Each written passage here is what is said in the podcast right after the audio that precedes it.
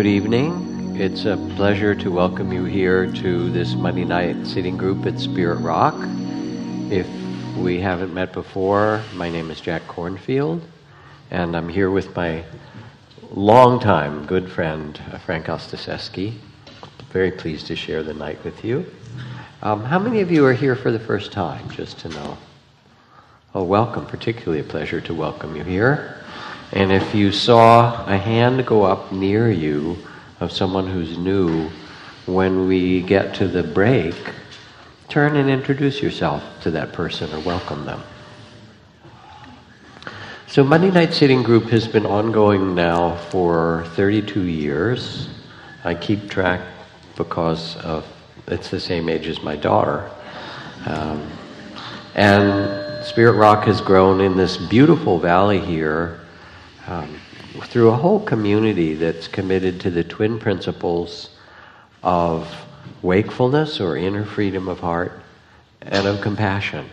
Mm. Um, and so we got this beautiful land from Nature Conservancy asking to steward and take care of it, and gradually the whole uh, community itself has created and built this as a, as a lovely retreat for people to come and quiet their minds and tend their hearts. And we have all kinds of trainings and retreats, as you know, day long, week long, month long, um, for families, for um, educators, for uh, special kinds of programs for people in healthcare and all kinds of things. Frank also has been part of part of some of our, our uh, wonderful programs. Um, and mostly what we do on Monday night is really quite simple. Um, we sit for about half an hour, I think we'll do tonight, um, with a little bit of instruction just for those who are new and or as a reminder. Then take a break, stretch or relax for a little bit, and then come back together for some teachings, which will be both stories and teachings and some dialogue that we share. Um, all of those. It's so um, spring out there. Mm. It's pretty amazing to walk this land or other parts and and feel with the you know the the wild amount of water that we've had, how everything is just like dancing and bursting open. The grass is saying, "Yes, me too," you know, and everything is insanely green. And um, maybe it's a time for us also to kind of breathe and quiet down and let that spring come in, in inside ourselves. So again, I'm very happy that you're here. Do you want to say hello? Anything? No, just how what a delight it is to be here with you too. You know, and. Uh, how beautiful it is to have the green. I also, I, we were commenting on the way up that here we are in May almost, and we're still green, you know? Fantastic. So good that we can have all that liveliness um, as a counterposition to our discussion tonight about death.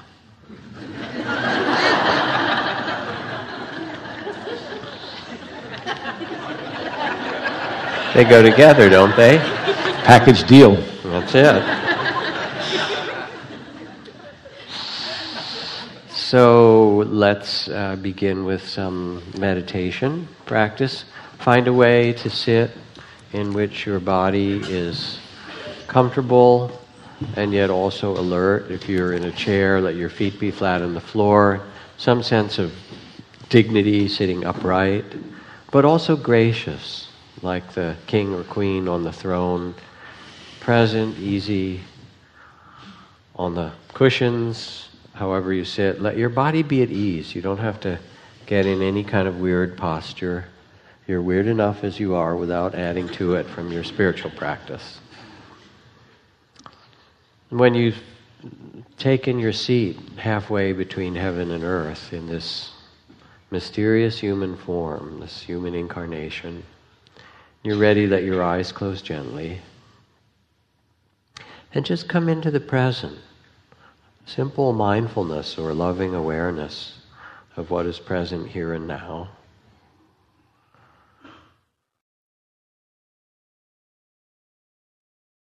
And as you tune into your body, if there's any areas of obvious tightness or tension, that you can easily release, do so.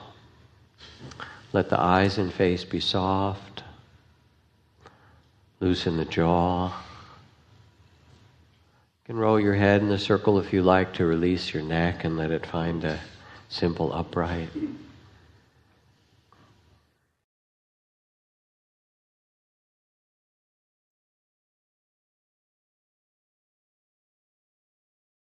Relax the shoulders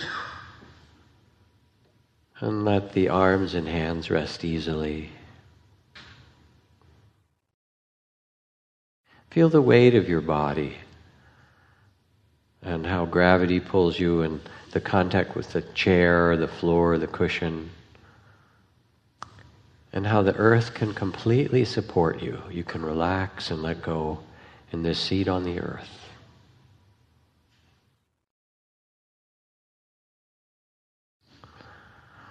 Let your belly be soft and breath natural.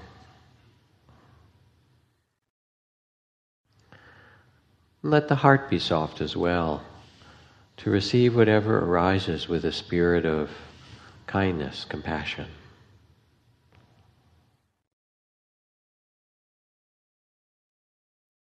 Now, with this embodied presence, begin to pay attention to the play of experience what's present in body and heart and mind as you sit quietly, bring an attention to the aliveness of the moment, all that comes and goes.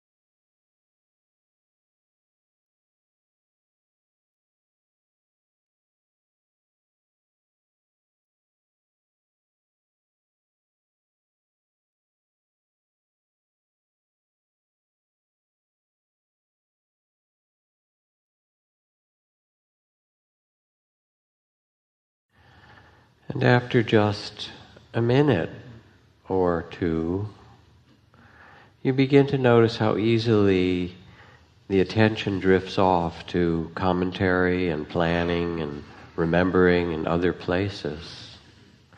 So, to deepen the sense of presence underneath the waves of thoughts and plans and remembering and sounds and ideas, become aware of the wave of the breath how under all these things the body is breathing itself.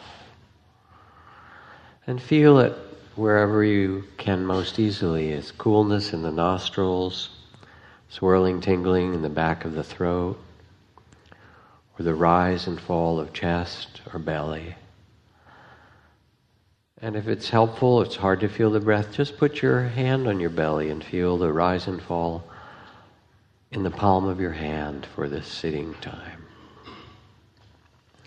And as you rest with each breath coming in and out, let the sensations of breathing invite a quieting and calming of attention. Just here, this breath, breath by breath.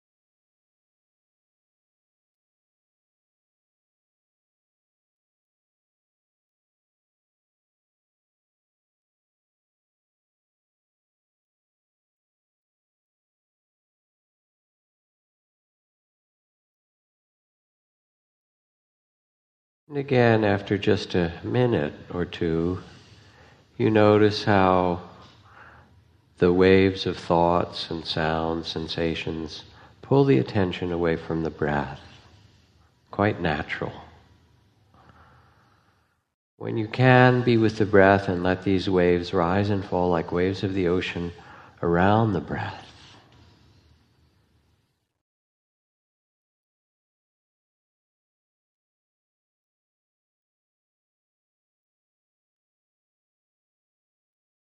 But when one of the waves becomes quite strong and pulls you, then let go of attention to breath, and as if to greet it with the same loving awareness as if with a bow, you can acknowledge it the feelings, sadness or excitement, or longing, joy, or the thoughts, oh, planning, remembering, or the sounds. And as you name it gently, feel the energy of this wave move through the body and mind. And then when it subsides, you're, you're at ease with it. Return back to feel a few more breaths. Rest just here with each breath or with the strong waves met with a kind attention. Rest in the reality of the present. And remember to keep the heart tender, to touch all that arises with a spirit of compassion.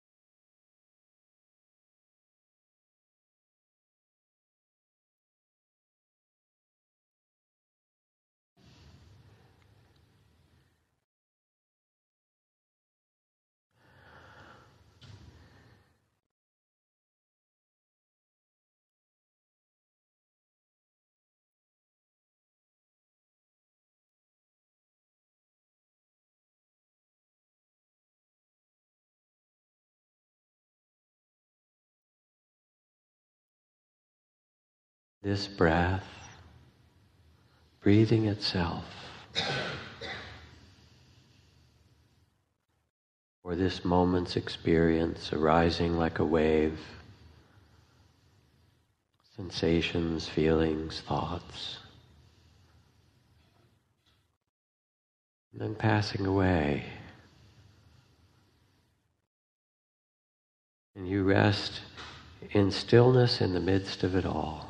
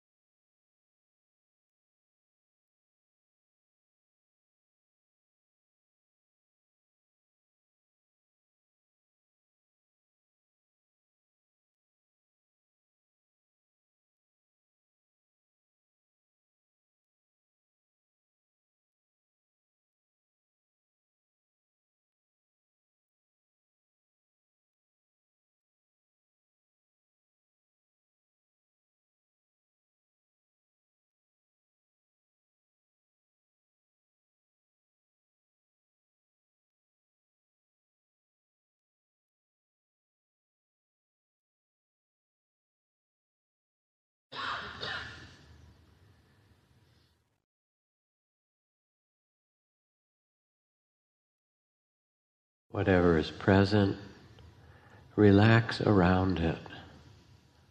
The breath breathes itself. The sensations, the feelings, thoughts that arise, they come into the space of loving awareness, of mindfulness.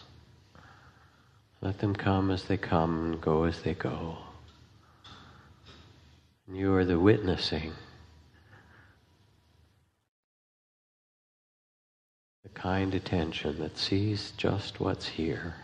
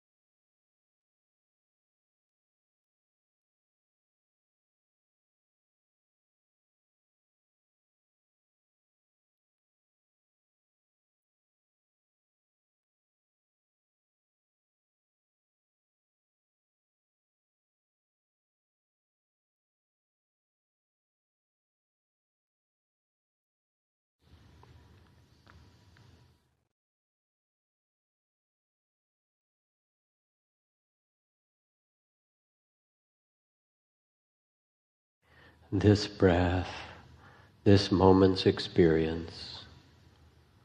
Receive with loving awareness. Relax, present, easy and calm with each breath.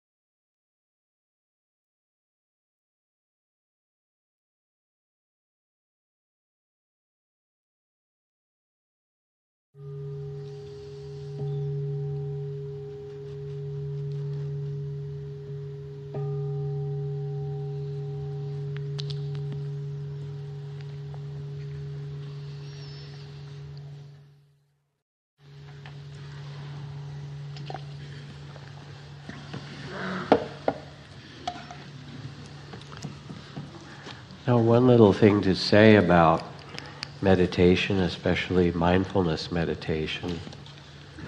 Um, you sit and I talk about relaxing and calming, but it's not always that way. It's actually kind of wild in there. And this one Zen master with whom I trained years ago, there were all these ardent students in the 1970s, and when are we going to get enlightened? We've heard about, you know, the, the Zen awakening and all these things, and he would say, "You practice, you train, and you will soon you will get everything." You know, and we thought, well, we'll get all those good things, right? And after a year or two or three or however long of practice, it started to dawn on us that when he said, You practice sincerely, you're present, you will get everything. and that's really what you get when you sit. You get the unfinished business of the heart and the tears that want to come. You get the achiness of the body. You also get to hold it with compassion and tenderness. You get joy, the spring, you know, but also the death of people that you love. All that mm-hmm. comes, and you become the, as you sit halfway between heaven and earth, you become the Buddha that you are, um, allowing all this to be received with a great heart of compassion and understanding. Mm-hmm. So, just to be clear about this, in case you had some ideas about what was going to happen. So we're about to take a break in just a minute um, for 10, 15 minutes to stretch or relax. Um, a couple of announcements to make. There are hearing assist devices back there, if someone would like them. There's a bookstore for mindful shopping, should someone wish to do so, and cookies from the family program for sale.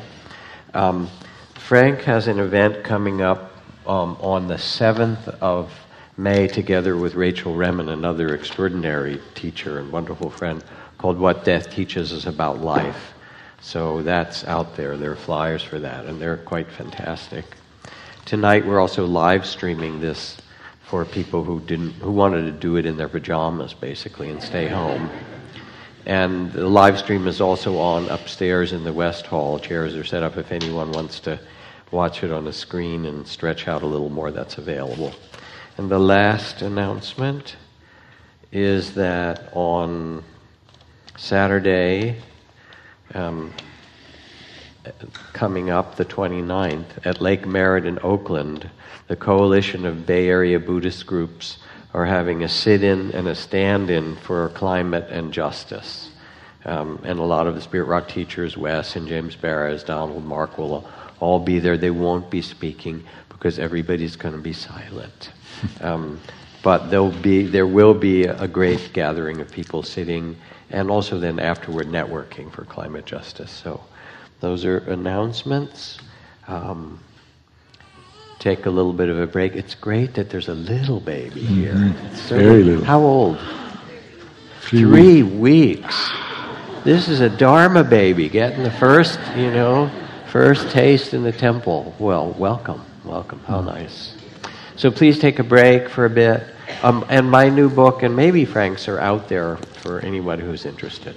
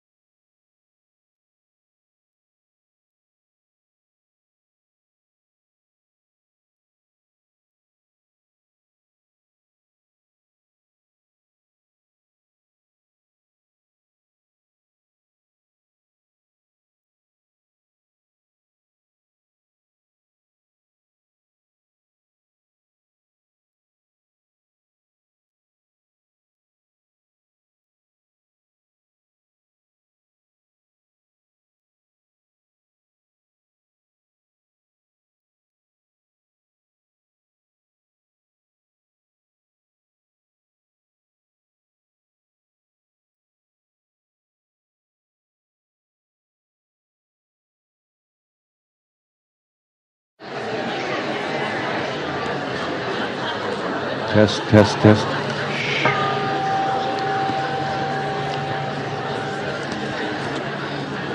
Ah.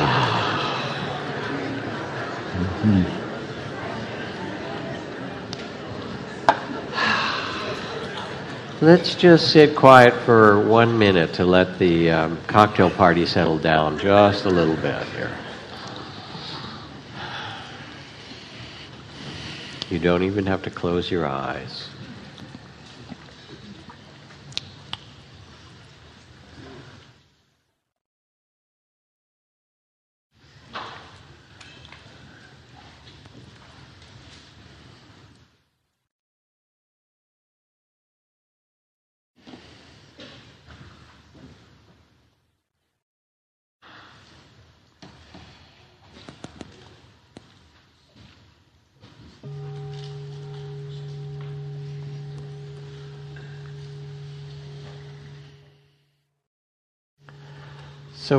Talked about each of us speaking for 10, 15 minutes or something, and then see where it goes. Some kind of dialogue, storytelling, disagreements if we're lucky, whatever. Um, and it's also true that uh, just about now, we each have new books that have come out. Frank's Five Invitations, and Jack's No Time Like the Present. This one's really good. Have you read it? I read excerpts. Yeah, right. That's what they say. You leaf through it. There's good stuff you missed in there. Yeah. Anyway. um, Gotta get myself a copy of that. Yeah. And it turns out, when I, when I look at them, it's not that we're going to do book reading, we're going to do some teaching. But one of the things that strikes me in looking at both these books, and I love your book, by the way, I think it's really quite a magnificent book. Thank you. Congratulations, it's very cool. Um, is that um, there's a very similar message in both books. And Frank can talk about his own, but the subtitle Discovering What Death Can Teach Us About Living Fully and What Does It Mean to Live a Full Life. And um, No Time Like the Present, the subtitle is Finding Freedom, Joy, Love Right Where You Are. Um, and I started by um, talking about how we can have a vision and, and an understandable one of spiritual life as a, as a development. Um, and you learn different practices and trainings, and you become more present and kinder and more insightful and wiser and so forth. But often in that model, there's something out in the future that if you do it right, you'll get to. And then you'll be a wise or a good or whatever enlightened vision you have of a person. Um, and so it's, it's always something ahead. Um, and what I say in this book, especially after all these years of teaching, um, is that there's another perspective which is called starting with the fruit or uh, starting with the result, living the fruit, in which you don't have to wait to be free.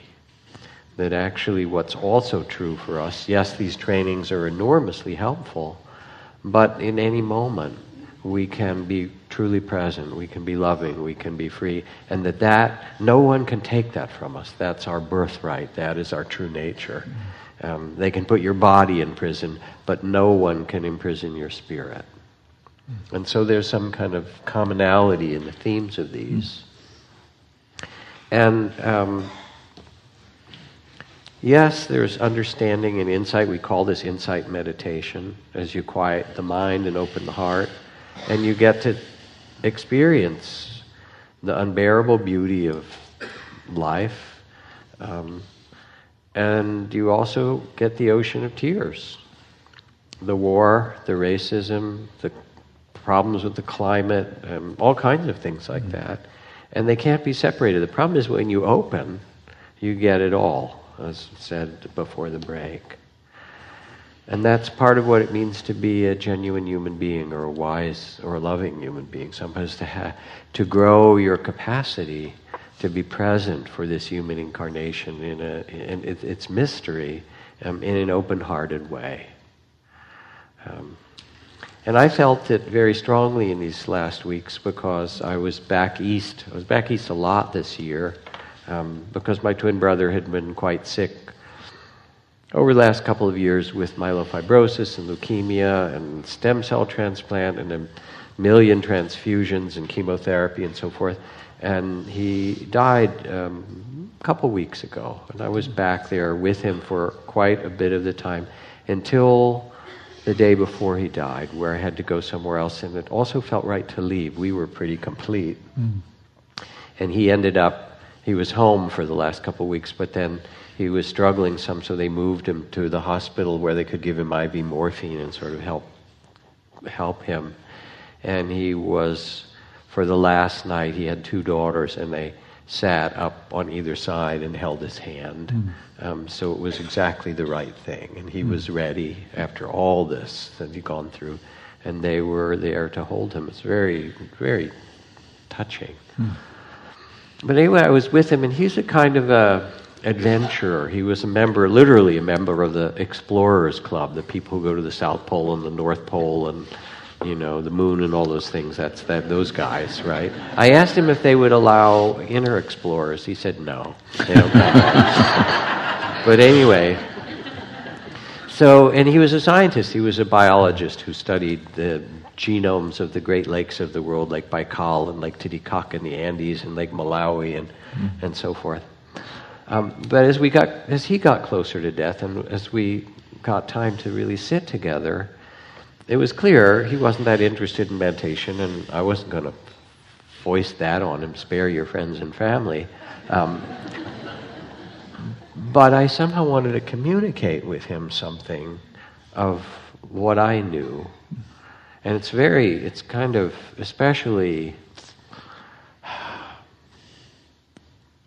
to me, it was especially powerful because he is a twin. He's a fraternal twin, but it's, there's a kind of closeness. So I was sitting there with him in the last days, and I said, You know, I think I'm going to meditate out loud a little bit so you just kind of know what I'm doing inside. Um, and I didn't quite know what I would experience. But as I sat there, I said, and I'm kind of tuning in as I sit with you, and he was, he was pretty thin and weak and all the things that happen at the end of a long bout with cancer. I said the first thing I notice as I tune into my body mm. is that it's cold. Mm. And I feel that coldness all the way in the perineum and in my pelvis and genitals, and then it radiates out. And I said, I feel death in my body. Mm. And we talked about him dying. And I said, You know, you're coming close to death but as your twin, I also feel it.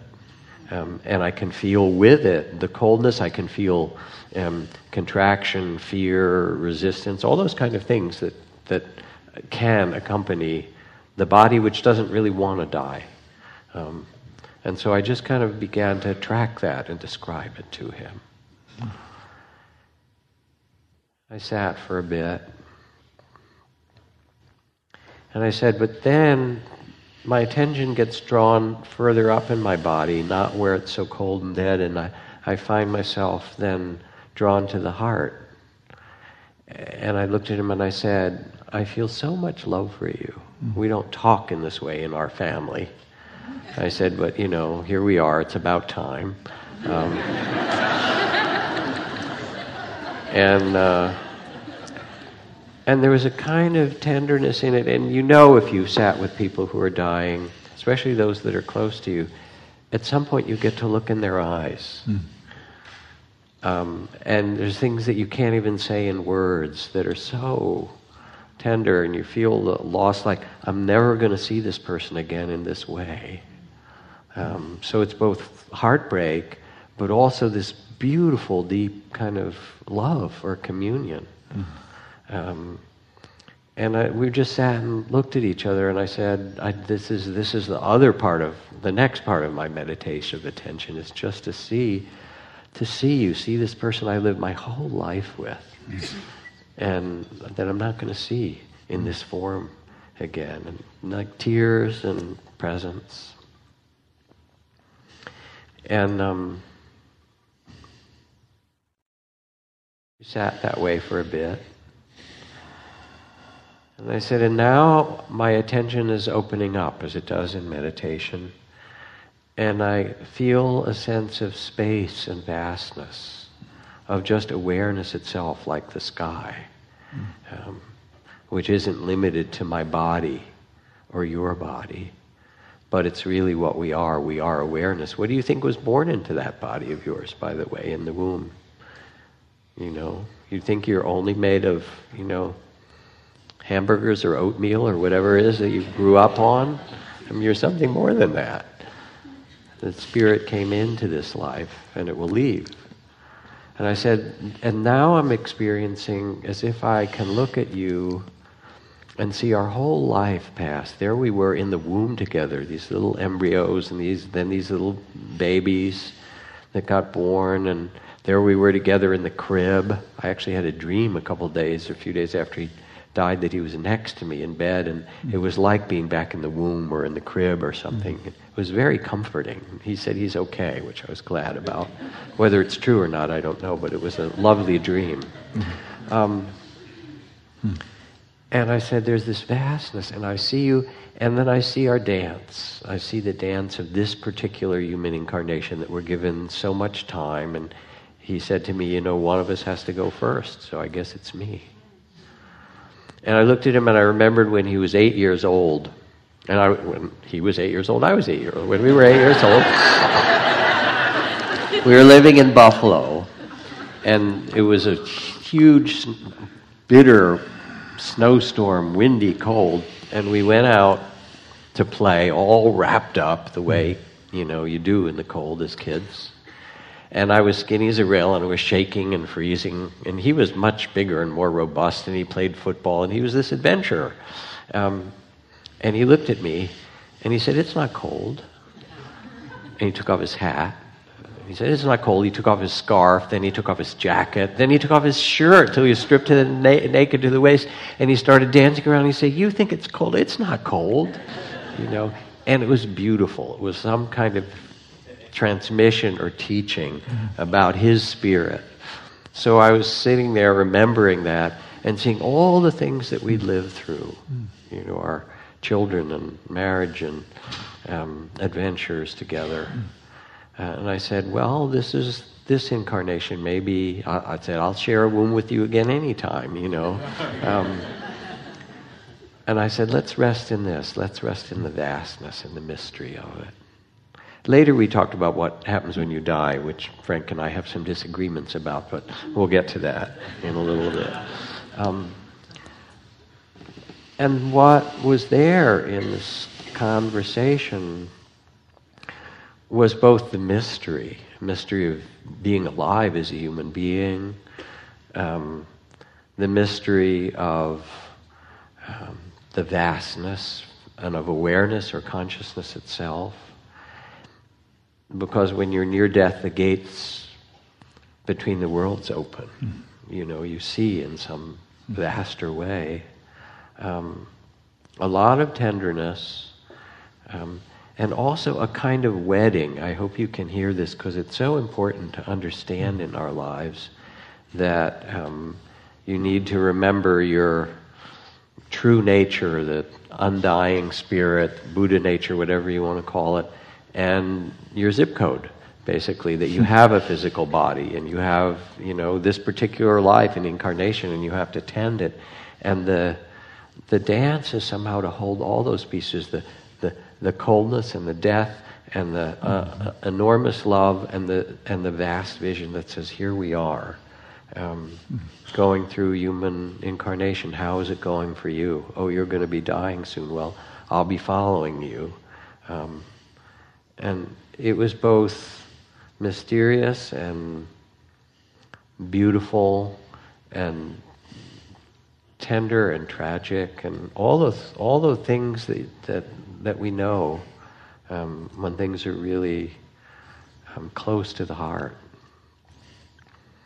Um, and of course, the people all around him did what they did. Some were easy and attentive, and some were completely freaked out and frightened and so forth.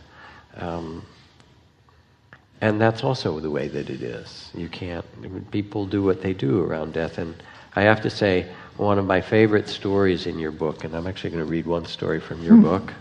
Cop a story from your book. It's all right. I'll use it in talks later. thief, you know. So, Dormicest. Um, one of my favorite stories in your book is um, about Jillian, who brought her mm. mother, who had dementia, home to live with her. Mm. and Jillian, you know, walked into the living room. She had gotten a caregiver for her mother. She was working and publishing, whatever she was doing. And there she came home, and in the living room, found her library, all her beloved books, including sacred Buddhist texts, scattered across the floor. And her mother announced, I'm tired of all these dusty old books. I'm going to give them to my dentist. all right, so you get a little sense of the dementia there. And Jillian was momentarily trapped by her anger. She scolded the attendant, How could you let this happen? You know, all that. And the attendant, who wasn't caught up in that drama, said, Ma'am, today I pack the books up, and tomorrow I will unpack them. And if this gives a sense of control to a woman who's lost so much, well, then it's okay with me. It doesn't matter so much. I just like being with her. Mm. And there's so much tenderness in that reply. Mm. It's such a beautiful story. Mm. Um, and people will do what they do, and our game is not to try to perfect the world or other people or save them. You'll notice they don't want you to save them, particularly those in your family. Um, sentient beings are numberless. I vow to save them all, it says in Zen. But your family members are not interested in that. Um, the game is not really to perfect them or even yourself, it's to perfect your love. It's to be able to show up in some way that's genuine and loving for mm. this mystery. Mm. And it's so mysterious. It takes six million grains of pollen to seed one peony. You know, how does that happen? Mm. And there you were, some tiny little one celled, or maybe two little cells came together, and then poof, a new incarnation. How does that happen? So it's so mysterious and beautiful, and there isn't ideals about the way that it's supposed to be as much as the practice that we do. And I could feel it sitting with my brother sitting with a lot of people who've died. You've done that much more than I. Um, what it meant to be able to bring that presence to all those dimensions at the same time. Yeah. So. Well, thank. I, I liked how you started out about, um, you know, all these words that we use, awakening and realization and enlightenment. They all feel very far off, mm. you know. And I like that you were talking about the emphasis of your book about starting from the fruit of practice. I, don't even use this word mindfulness so much anymore. when people ask me what my practice is, because you don't want to pay the royalties. yeah. well, mindfulness is the new black. You know, it's suitable for all occasions. It seems. But anyway, what I, I say my practice is intimacy. Mm. You know, really learning to be intimate with myself and, and with the world. And, and what you described with your brother is that. It was a beautiful attunement to yourself, but also to him. And, and, um, and this intimacy was really expressed so beautifully by you. I thought that was lovely. Um, life and death are intimate. They're a package deal. You can't pull them apart. You know, um, in Japanese Zen, there's a beautiful expression, shoji, and it's usually it's one. It's translated as one word: birth, death, birth, death. Nothing separating the two except a small hyphen, you know, thin line. And a life that doesn't really include death is only half a life, right? So there's this intimacy that's there, and we're always trying to pull them apart and, and, and compartmentalize them, you know. But I wonder what it would be like if, if instead we you know, invited it in, invited death in to see what it had to offer us.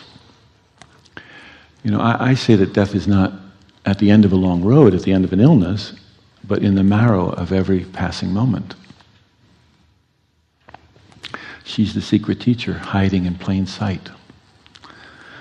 you know, showing us what matters most. I think it's a kind of, well, like you were talking about your brother, you know, we have this idea that at the time of our death, we'll do the work then. Mm. And this is, I mean, to imagine that we will have the strength of body, the emotional stability, the mental clarity at that time of our life to do the work of a lifetime is a ridiculous gamble. So, one of the reasons I wrote the book was that I saw so many people coming to this moment with so much fear and distress and, and, and regret. And so, I wanted to encourage us to step into this, uh, step into a relationship with death much earlier on in our lives. Um, just to give you some background, I, I was the co founder of something called the Zen Hospice Project that we started 30 years ago. And we didn't really know what we were doing. There was just seemed to us that there was this match between people who were cultivating what we could call the listening heart in meditation practice and people who needed to be heard at least once in their lives, people who are dying. And we didn't have much of a, more of a plan than that, really. That was it. And we worked mostly on the streets, working with folks uh, who lived in Tenderloin hotels, a section of San Francisco. It's, or I changed a lot of diapers on park benches behind City Hall. And um, over the course of the years, I probably sat with a couple of thousand people who died.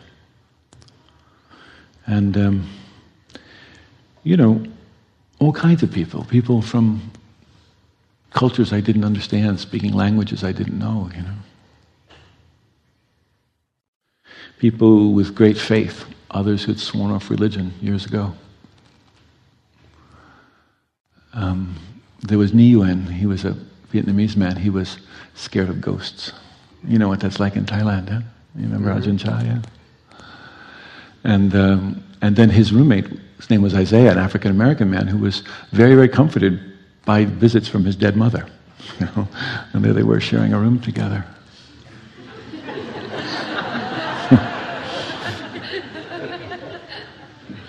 there was um, people who had intact families and good health insurance and all of that. And there were people who lived on the margins of society, or you know, people who were clear as bells, other people who were couldn't remember their own name. There was a man I knew um, who had contracted the HIV virus uh, from a blood transfusion. But the year before, he had disowned his gay son, who was diagnosed with HIV. And now they were in twin beds in the same room, being cared for by Agnes, the husband's wife and the son's mother.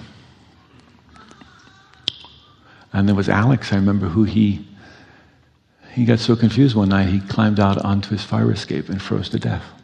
Hmm. And some of them were really, you know, open and blossomed and discovered a kindness that they'd always wanted their whole lives, you know. And other people turned toward the wall in withdrawal and depression, and they never came back again. And all of them were my teachers. Really, they're my teachers. They're, they're the, anything I have of value to offer came from them. In fact, a few years ago, I was teaching a retreat uh, for docs and nurses on compassion, and in the middle of it, I had a heart attack. Yeah. And I went through this surgery and all of that. You remember that? And, um, but for, what was interesting was that for the months after the surgery, almost every night I had dreams mm. of the people I'd taken care of. And they would come to me in the dreams, and sometimes they would just sit with me, and other times they'd give me advice, or sometimes they'd say thank you. Um, but I, I, just, it was really a clear lesson about how the relationship continues even after someone has died. Yeah. Maybe especially so when it's our twin. Um,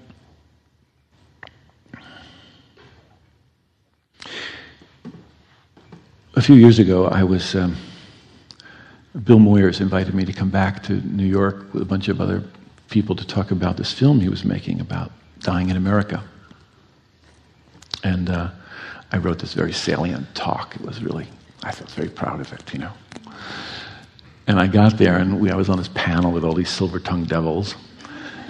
And uh, they took up all the time, and I never got to deliver my talk. and Bill, who I knew from something else, he said, grabbed me and he said, uh, he said, could you just talk for a few minutes? Now, on the airplane there, somewhere over Kansas, I just tried to write down a few key things that I thought were really important, and they were the five invitations. Like, what are the five things that I've learned from people who are dying that have value? And the first was, uh, don't wait. I mean, don't wait to tell someone you love that you love them. The other was, welcome everything, push away nothing. Jack and I were just talking a moment ago about this beautiful James Baldwin documentary that's out, I Am Not Your Negro. It's a beautiful film, see it. In it, he says something really extraordinary. He says, Not everything that can be faced can be changed, but nothing can be changed unless it's faced. Yeah. So to welcome everything doesn't mean we have to like it all, we just have to be willing to meet it. The third one was uh, bring your whole self to the experience. You know, uh, we think it's our strength or our expertise that will help others, but often it's, well, I felt for myself, it was the things that I was sometimes most ashamed of, the parts of myself I most wanted to hold in some hidden corner of my life, that in fact became the very thing that allowed me to build an empathetic bridge to the other person's experience. So I had to bring it all my, my strength and my clarity, but also my fear and my helplessness.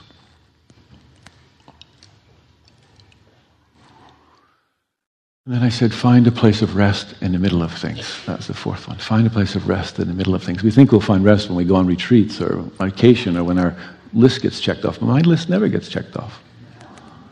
So I have to find a way of resting right in the middle of what I'm doing, you know, and that's what this practice is all about. Helping us to find a place of rest right here, right now. And then the last one was uh, cultivate, don't know, mind. I felt important to put something Zen like in this list. I remember my son saying to me, What the hell does that mean, Dad? You know? Uh, but to cultivate a don't know mind is to cultivate a mind of wonder, of uh, curiosity, of openness, right? Of receptivity, readiness.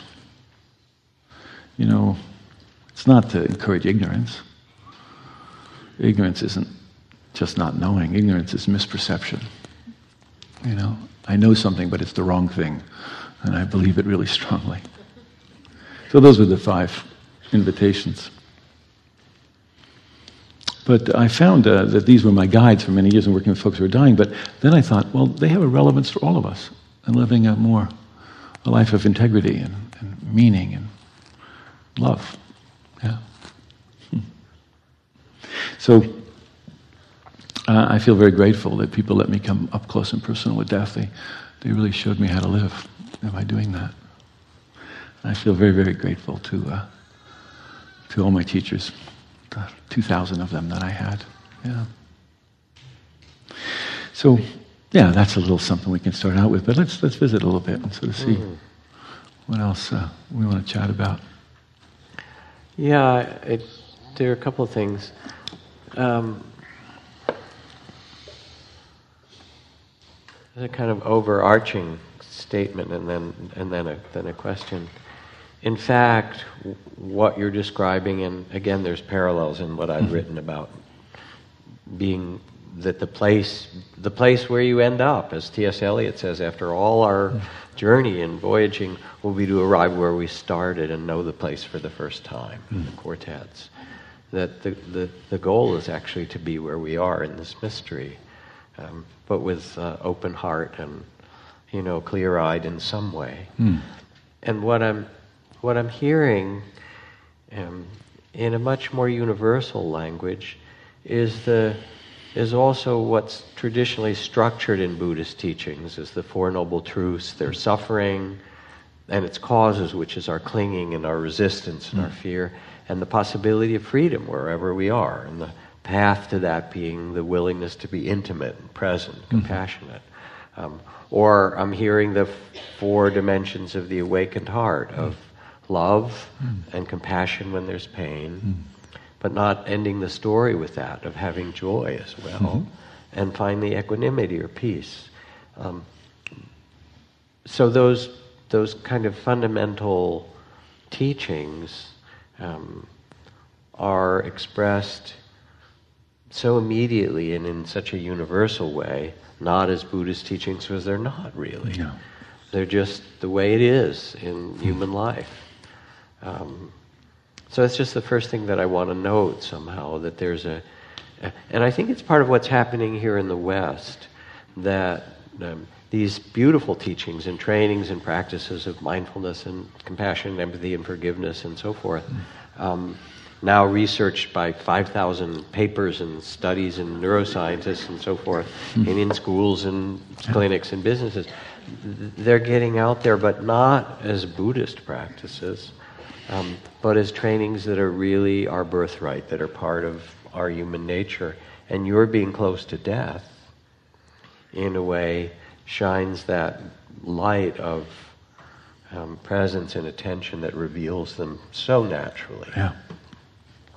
So that's that's one just comment to make, and then I, I want to ask a question, um, and that is about um, not being idealistic and about flunking the course, basically, because I have. Yeah, me too. the- you know, and how how's that been for you?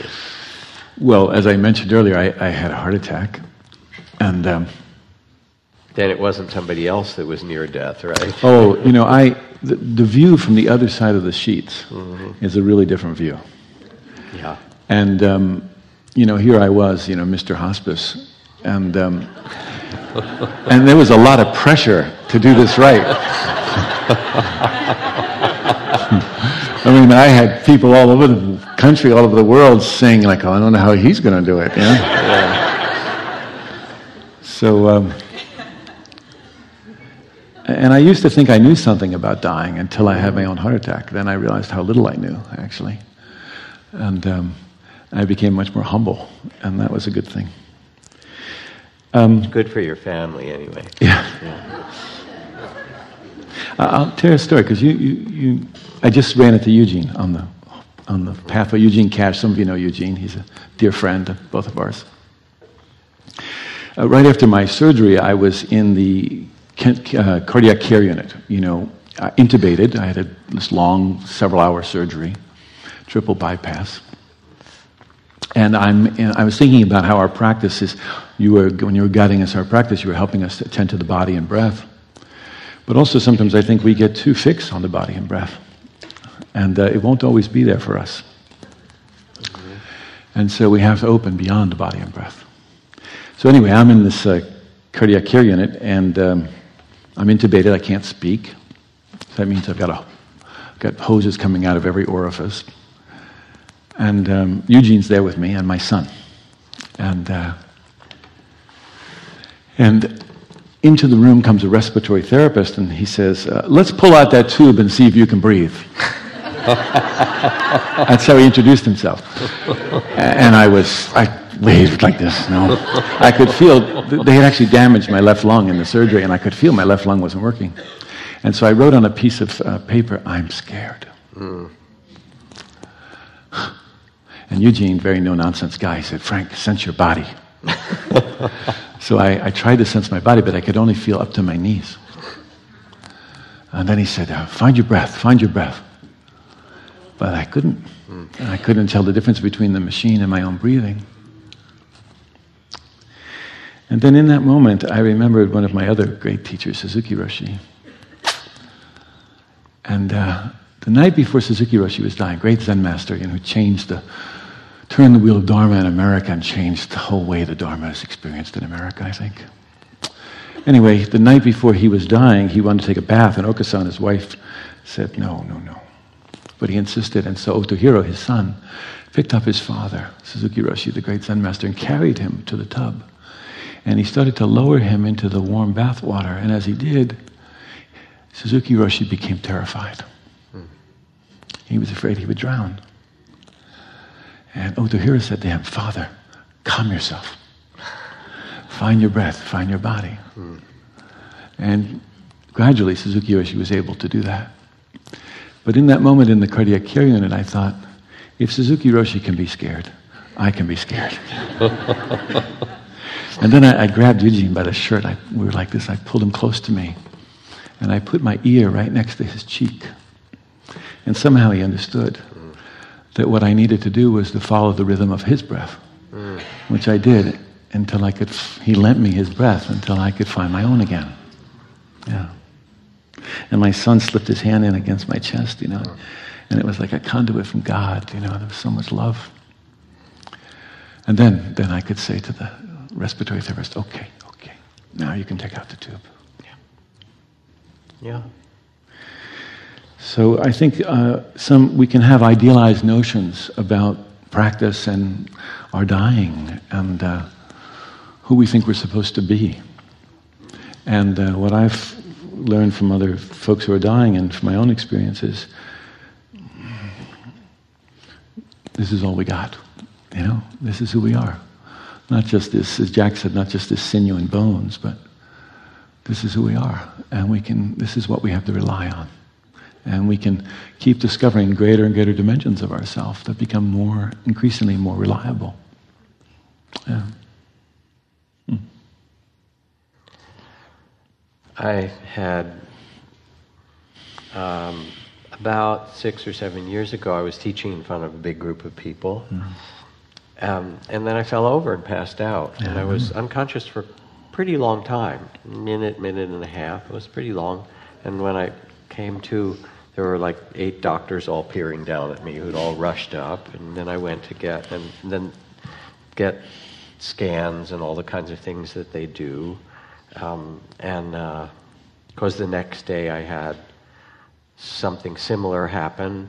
Um, and then I started to get pretty serious tremors. Mm. I still have a bit of a tremor, but they were, and numbness and tingling and cold in my body along with all these tremors. And I went to see, after some tests, went to see this doctor.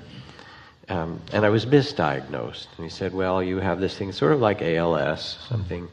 Um, yeah, it's happening pretty quickly because it now had been a couple or a few weeks. Um, I went with my daughter to go to this appointment. Hmm. And he said, So, given how rapid this is happening, what I suspect will happen is that your body will fall apart over these next few months in the way that it is. Um, and um, with it will come dementia. Hmm. Now, I was thinking of a different kind of death. so, and dementia wasn't on my kind of menu, mm-hmm. you know. And it scared me also. And I went out and I remember I told my daughter who was waiting for me, and she just started to weep. And she said, Daddy, I want you to be here for my children and mm. all the things, you know, for the people that love you the most. Um, fortunately, it was a misdiagnosis, and it wasn't true. But I too thought, oh, I'd sat in the charnel grounds in the mm-hmm. monastery, chanted over bodies, done all the death meditation, sat with people. You know, I'm chill with death, right? Okay. the body doesn't want to die. No. There's something in it organically that's true. It clings to life. Um, and I had this really interesting experience when I came back from being in the monastery for those years. Um, and I disrobed and I started to live a modern life. I was driving down the freeway um, in Massachusetts, and a tractor trailer lost a big piece of its tire um, on the freeway in front of me, and one car crashed into it, and another. It was really, and I had to swerve to get around it. And fortunately, I wasn't part of that mm-hmm. accident, and some people were in terrible ways. Um, and there were two things going on. One part of me partly because I'd just been in, you know, some years of retreat, was extremely spacious and calm. Like, oh, interesting, maybe I'm about to die. I wonder what will happen, you know? Just peaceful witness. And my body grabbed the steering wheel and yanked it this way and said, you know, not mm-hmm. today, baby, mm-hmm. you know? and both of those yeah. were happening at the same time. Yeah. You know, I talked to Ram Dass about it. He said, "Oh, I flunked the course a lot of times." He said, "But now, you know." But this is part of the reality of being human. That our body has a certain life, and it needs to be respected. Our, you know, our heart and our love has a certain life that needs to be respected, and and then with that, as you sit and quiet the mind, open the heart, there's also a sense of something bigger and more mysterious that is who you really are, that you're part right. of this vastness. Yeah. Um, and, um, as Alice Walker writes, I love this passage. She says, um, she wrote of, said, um, one day I was sitting there like a motherless child, which I was, and it come to me, came to me, um, uh, being a part of everything, and I knew that if I if I cut a tree, my arm would bleed. Mm. And I laugh and I cried and I run all around the house because when it happens, you just can't miss it. Mm. And there's something in us that knows that this is true, whether it's walking in the high mountains or making love or listening to an extraordinary piece of music or sitting at the bedside of someone dying or someone being born, which is equally wild, mm. you know, out of your body or someone else's body. Oh, here's a new person. Okay. Um, that we touch something, those gates open, and we hmm. realize that it's not just our to do list or, you know, the roles that we carry. And, and that somehow we all know this very, yeah. very deeply. And part of the grace of the work that you and I both get to do in hospice work and in this work of people's practice of opening with intimacy is to invite that presence yeah. in, in, whatever way we can, and know that it's it's not um, it's not an ideal. It's it's the full. Yeah. The full no, I mean, when I'm dying, mm-hmm. I want somebody next to me who knows what the hell they're doing. Uh, you know, yeah. I, I, want I want good pain management. I want symptom control. I, I do not yes, want somebody coming yes. just chanting over me. I want, you know, uh, you know. Yeah. But that won't be enough. But you also want someone to breathe in your ear. Right. Well, I was going to say, so that won't be enough. So the other thing I want is I want somebody who's comfortable in the territory of meaning, who can help me figure out what the purpose and value of this life has been. You know, what, you know I, I want to explore that with somebody. I need somebody who's comfortable in that territory. But there's a juncture in the dying process where that's not important anymore. Meaning falls away. And you know, we're still talking to grandma about her favorite piece of music and how she used to like to ride the roller coaster at Coney Island. And grandma's someplace else now. Yeah. And grandma's entering into this territory of mystery that you're speaking of. And this is the land of unanswerable questions. And I think in this land we have to, this is where we're all adventurers, you know, like your brother, and, and, and, and where we bear witness more than anything else, more than provide any kind of answers. So, oh, I told him what would happen. Yeah. Doesn't surprise me. um, yeah. and you don't do that, huh? I, I, am more interested in what they think is going to happen. Right. Well, he said he was going to become dirt. He's a scientist. That's what happened. I, I had the guy. so how do you the, respond to that? We, well, I had the guy who was the head of the California Atheist Association. Oh, okay. come to die with us at Zen Hospice. I was very proud that he felt we weren't going to push any dogma on him. And I asked him, I said, so I asked everybody, what do you think is going to happen after you die? And everybody's got a story. We all have a story. Yeah. And the, that story is shaping the way in which we die, and I think also the way in which we live our lives. So this guy, I said, so what's going to happen after you die? You know, I, he said, nothing. And I said, well, you know, like what, what kind of nothing? Like, will you have ears? will, you, will you smell things? No, you don't have no ears. You know. And I said, well, you know, is it like a dial tone? You know. he said, no, no, no, no. He said, he said, you're molecules, and you mix with all the other molecules in the universe. Mm. I said, oh, that kind of That's kind of beautiful. But then there was another guy. We had this guy, Jackie. He was a 30 year heroin user, African American guy. I loved him dearly. And, and I said, Jackie, you know, he was at Zen hospice, right? And This guy's coming off the streets. And I said, So, Jackie, here you are at this Buddhist hospice. I said, You think you're going to get born again? And he said, Yep. And I said, Well, what are you going to come back as? He said, Jackie. and I said, Well, why do you want to be Jackie? You know, you could be something else. You could be a king or a queen. I said, you know, in some cultures you could come back as a cow. That's very sacred, you know. And, and he said, I'm not coming back as no goddamn cow. he said, he said, I'm coming back as Jackie. I said, how come? He said, because next time I'm going to get it right. Mm. And now we're having a different conversation. So if I said to him, this is what's going to happen, yeah, we wouldn't have that conversation. Yeah. Yeah. So I don't know. Uh, I mean, I got my own views and beliefs, but you do. Yeah, yeah, but I don't hold on to them too tightly. You know, it, there was a woman, this wonderful Christian scientist, 90 years old, ready for dying. I mean, she just said to me, "I just want to put my head down in the lap of Jesus." Mm. And then her granddaughter came to visit her, and she said, Grandma, I read a book. I was at this spiritual center, this place in Woodacre. I got this book. And uh, she said, You don't have to worry, because when you die, everybody who's died before you will be there to meet you. And Grandma became terrified. Yeah.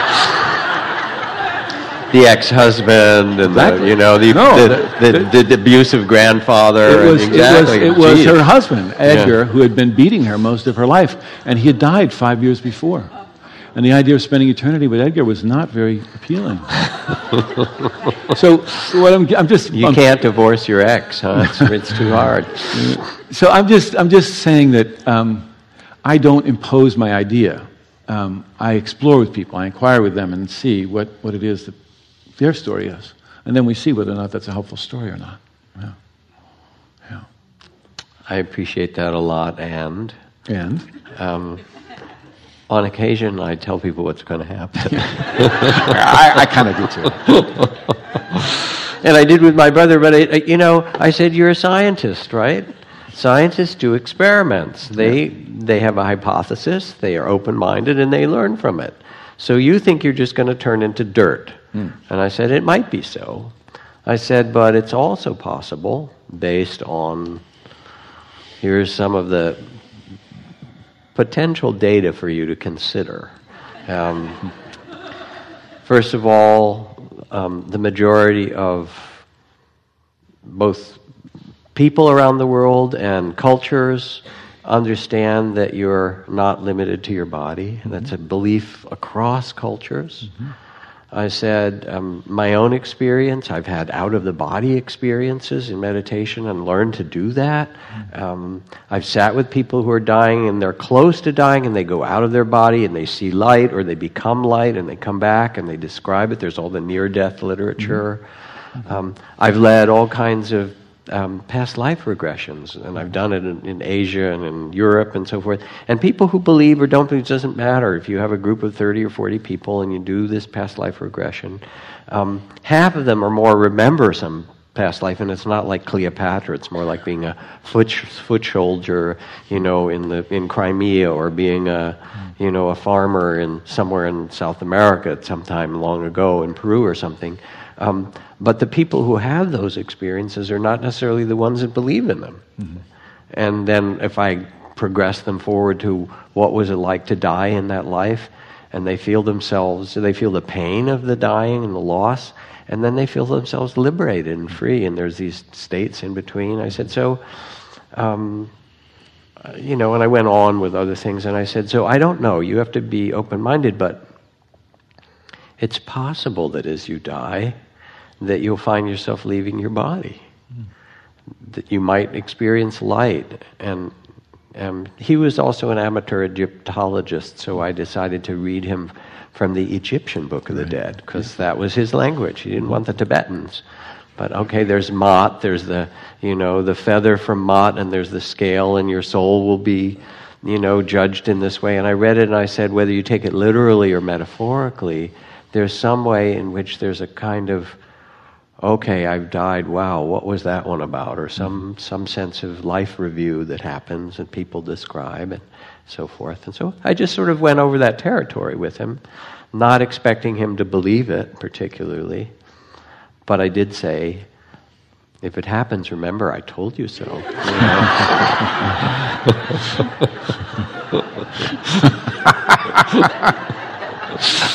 You know? You know, we're twins. Oh, what can boy. you do? Brothers, right?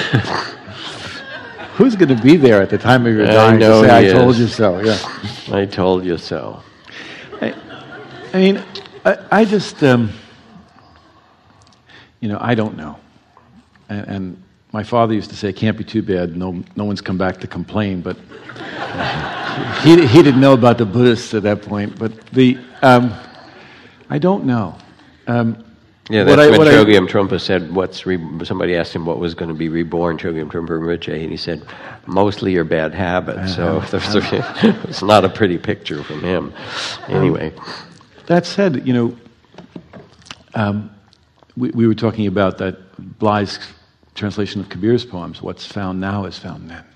And that's what interests me is how do we take this whole exploration and even the things you were just talking about and bring them into our the, this very life, this this moment of our life. You know, how can we use that to inform how we lead our lives now?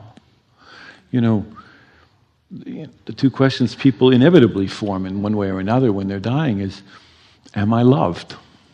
You know, did I love well? Those are the two big questions in one fashion or another that they're asked. And, and why should we wait until the time of our death, you know, to answer that question? And, and do we need to wait until we die to rest in peace? You know? Or can we find it now? This is what interests me, you know. And I, if, if, if what Trungpa was saying is that habit is what's reborn, then let's cultivate habits that, that bring us toward wholeness mm. and, and uh, happiness and, mm. and the four flavors of love that you spoke of earlier. Yeah. Yeah, I think of the phrase the habits of the heart. Yeah. And somebody asked my teacher, Ajahn Chah, what is the Dharma? Because Dharma is this sort of multi meaning word in Sanskrit that means teachings and truth and, mm. and, and so forth. And he said, The Dharma is the heart. Yeah. This is the way that you live in the world. And, and, and, and, that, it, and that we don't live in isolation in this.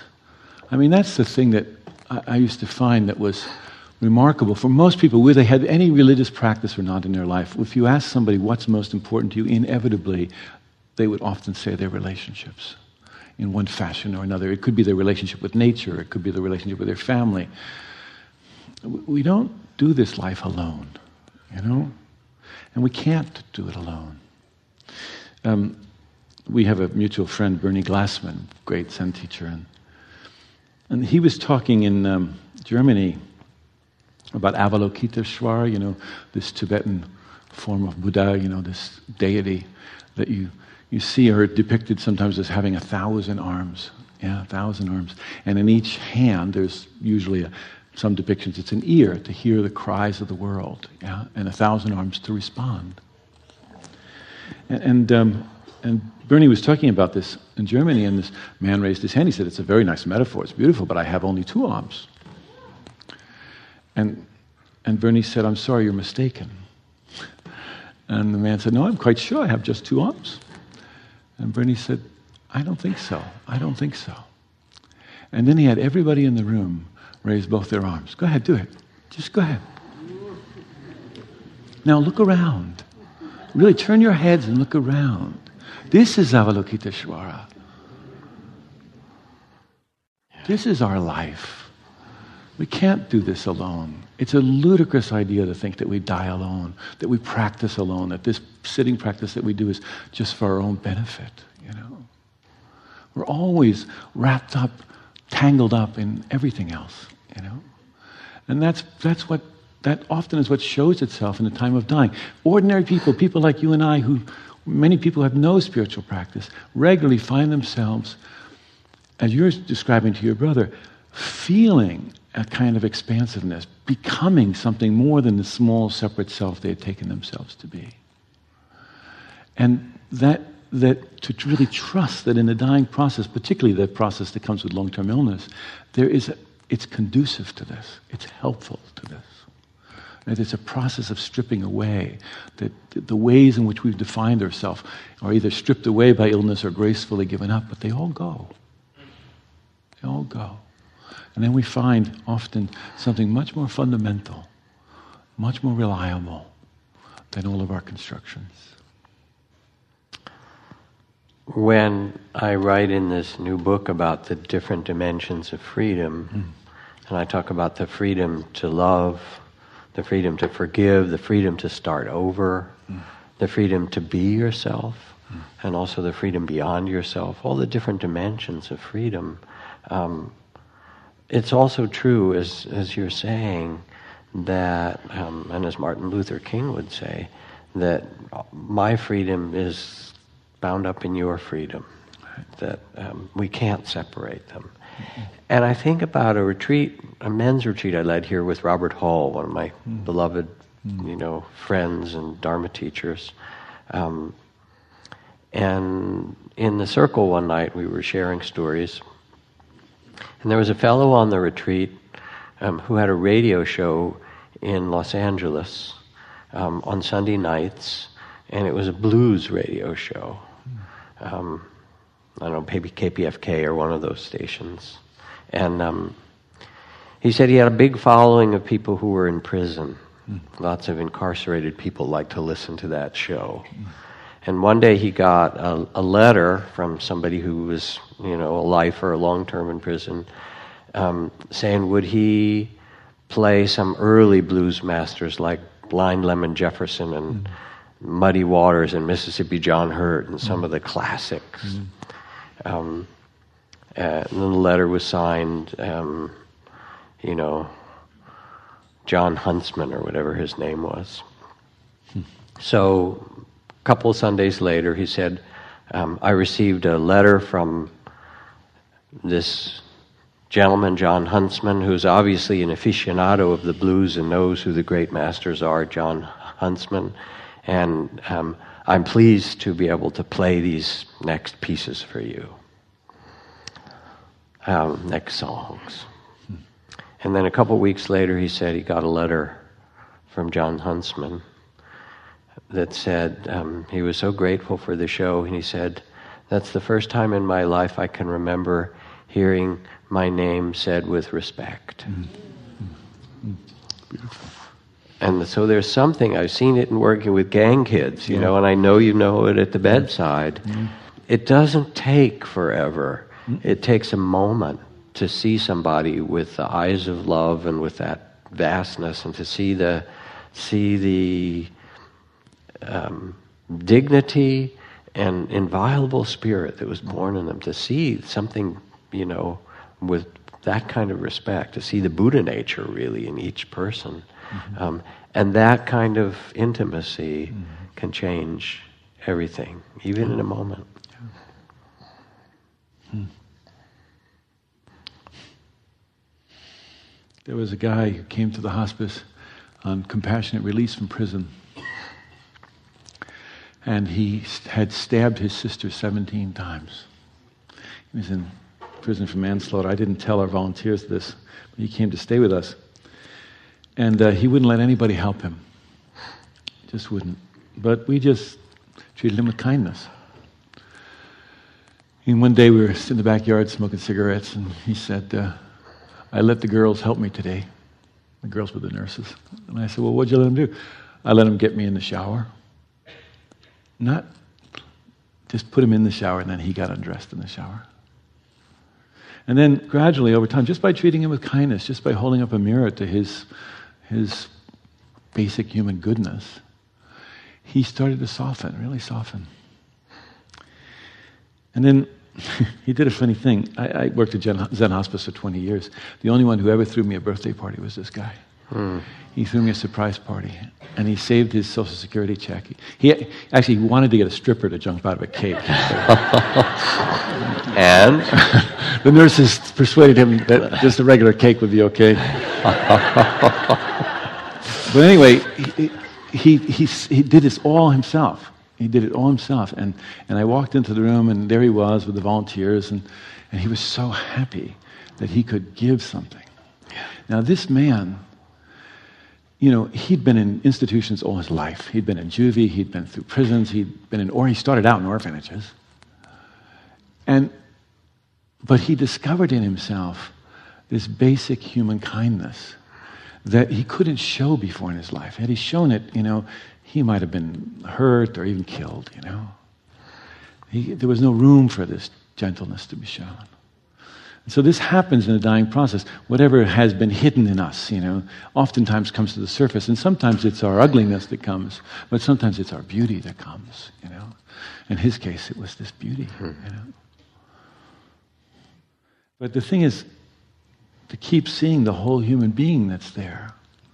You know, even if, as Mother Teresa would say, he's in a distressing disguise, you know. To see the whole human being you know, no matter what they are. I mean, these days we were talking about people with confusion and, and um, you know, we, a lot of our parents, the, the, Alzheimer's epidemic is massive. I mean, we are totally unprepared.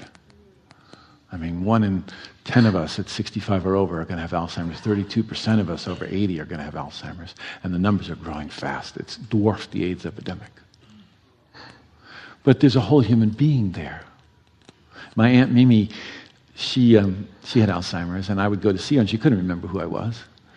And, and uh, I'd known her all her life, I mean, all my life. And, and so she'd never been married. And I said, Mimi, you never had a beau? You never had a sweetheart? You know? And she, I mean, this is a woman who was calling me by different names, throwing her dress over her head and stuff. And, and then I said, Mimi, didn't you never had a sweetheart?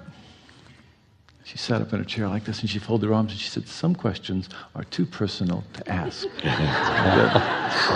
and, and I, wow, I really got it. You know, I, I really respected her because there's a whole human being there. You know, even if we can't, if they can't speak back to us in a language that we understand, and so we get confused. That's what happens for us. When we're around other people, we get confused. When people, other people are confused.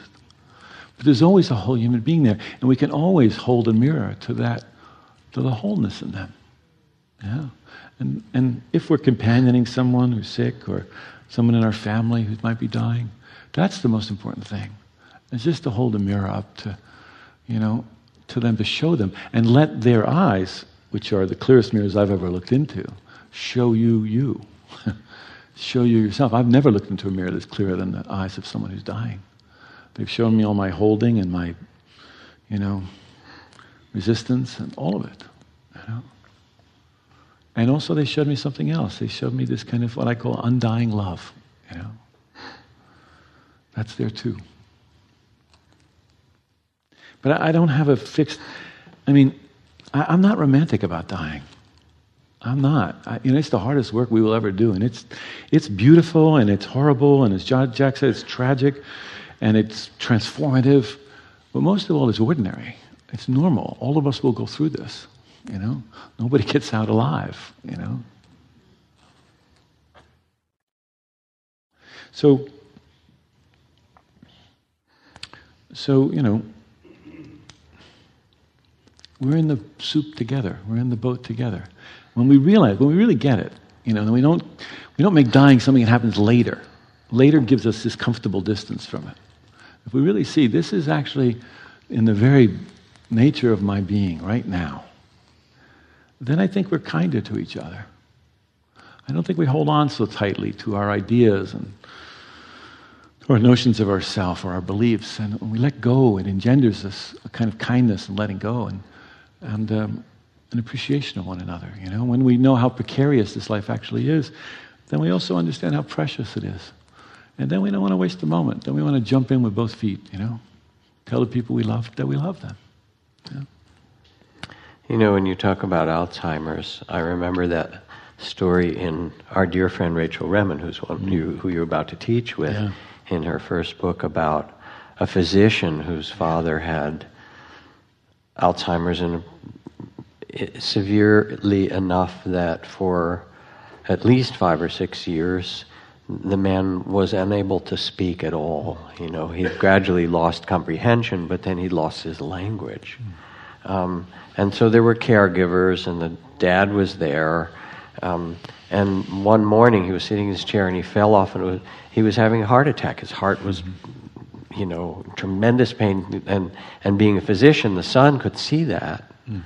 Um, and he was about to call 911 emergency. And the father lifted his head. He hadn't spoken for six years. And he said, Don't call 911. Mm. It's a heart attack. I'm dying. Tell your mother I love you. I love her. And I love you. And that's it. And where those words came from, mm-hmm. from someone who couldn't speak and whose brain was full of all the, you know, tangles of Alzheimer's. Because we're not just this body. Right. We are not. Nor, nor are we just as, you know, it's interesting with Alzheimer's because you know, when people have a difficult time articulating their experience, they, we often think that there's nobody home. I mean, we're not so, we really identify with our brains. We're not so identified with our spleens, you know. If our spleens don't work, it's, it's okay. But if our brain doesn't work, then we think we're not there. And it's just such a small story to live in. Such a small story. We are so much more than that.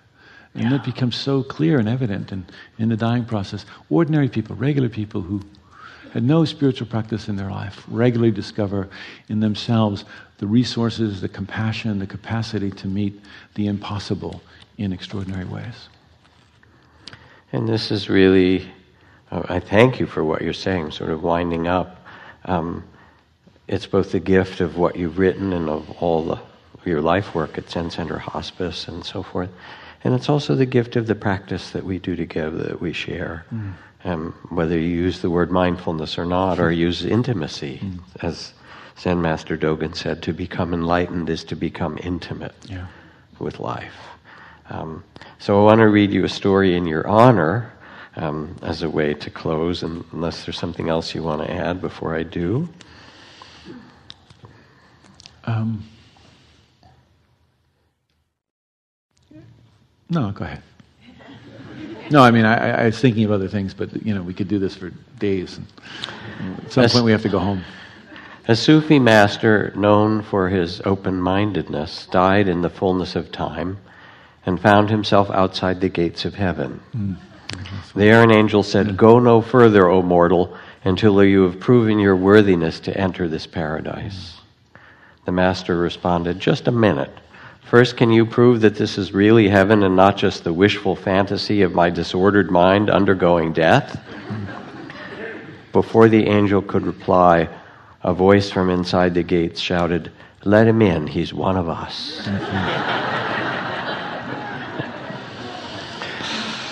I have one more story. Yeah, you do have something. Okay. Um, in, in, in Zen, in, in, amongst some Zen monks, there's a tradition that on the day of your death, you write a poem, a death poem, that tells maybe the essential truth of your life. And um, if you don't die that day, it doesn't count. You have to write a new one. but anyway, I was in the, I was in the hospice one day writing, uh, reading this book of death poems, and there was with me a woman who had lived on the margins of society. And she asked me about what I was reading, and I told her, and she said, I want to write one of those. And I said, Okay, good, you should do that. And so she said, Well, what's the form? I said, Don't worry, just, just write it. This is a woman we would have passed by on the street. Anyway, some hours later, she called me up to her room. She, back, you know, she came upstairs. She said, "Frank, I've written my death poem, and when I die, I want you to pin it to my clothing, and I want to be cremated with it." I said, "Okay, we can do that." And she said, "But I want you to learn it by heart." She didn't say memorize it. She said, "I want you to learn it by heart." She said, "I want to know that lives in your soul." Hmm. Hmm. I feel so lucky I had these people in my life. You want to hear a poem? She said, Don't just stand there with your hair turning gray. Soon enough, the seas will sink your little island. So while there is still the illusion of time, set out for some other shore. No sense packing a bag. You won't be able to lift it into your boat. Give away all of your collections. Take only new seeds and an old stick. Send out some prayers on the wind before you sail. Don't be afraid. Someone knows you're coming. An extra fish has been salted. Don't just stand there with your hair turning gray. Soon enough, the seas will sink your little island. So while there is still the illusion of time, that's a great line. Set out for some other shore. In other words, practice now. Oh, my, no sense packing a bag. You won't be able to lift it into your boat. Nobody who I was dying with ever said, I wished I'd gotten that second Mercedes. She said, take only new seeds and an old stick. You know that image of farmers or gardeners putting a stick in the ground and then a seed, a stick in the ground and a seed? It means it's not a full stop. Then she says, send out some prayers on the wind before you sail. In other words, don't think you can do this by yourself. Get some help. But don't be afraid. In her view, someone knows you're coming. An extra fish has been salted. That was her death poem. Her name was Sono. And thank you, Sono. I appreciate your honoring me with that poem. Thank you, my friend. Thank, Thank you. Well, let's just sit for a minute. Kind of let this rest in the heart.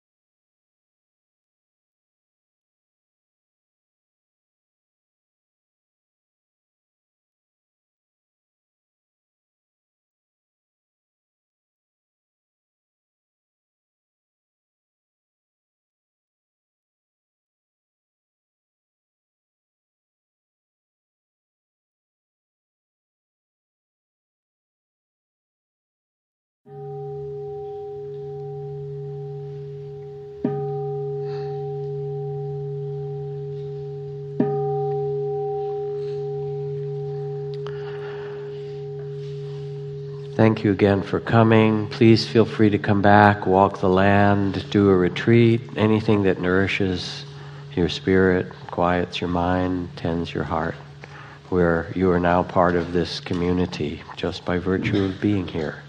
And drive politely out there. There's a lot of cars and it's dark. And tend each day with love. Thank you. Thank you, friend. I'm going to go out in the back and sign some books for those who want it, but only come in that line if you're not blocking out, blocking in someone else's car. Okay? It may take a little while.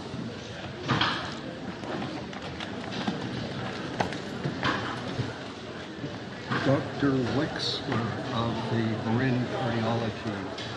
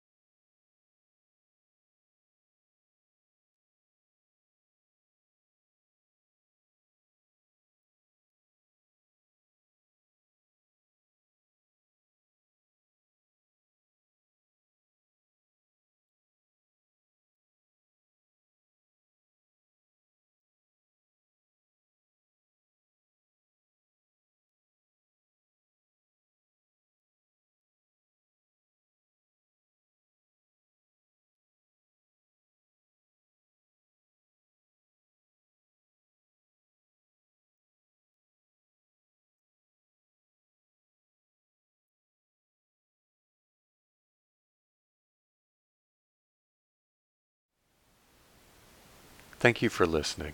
To learn how you can support the teachers and Dharma Seed, please visit dharmaseed.org slash donate.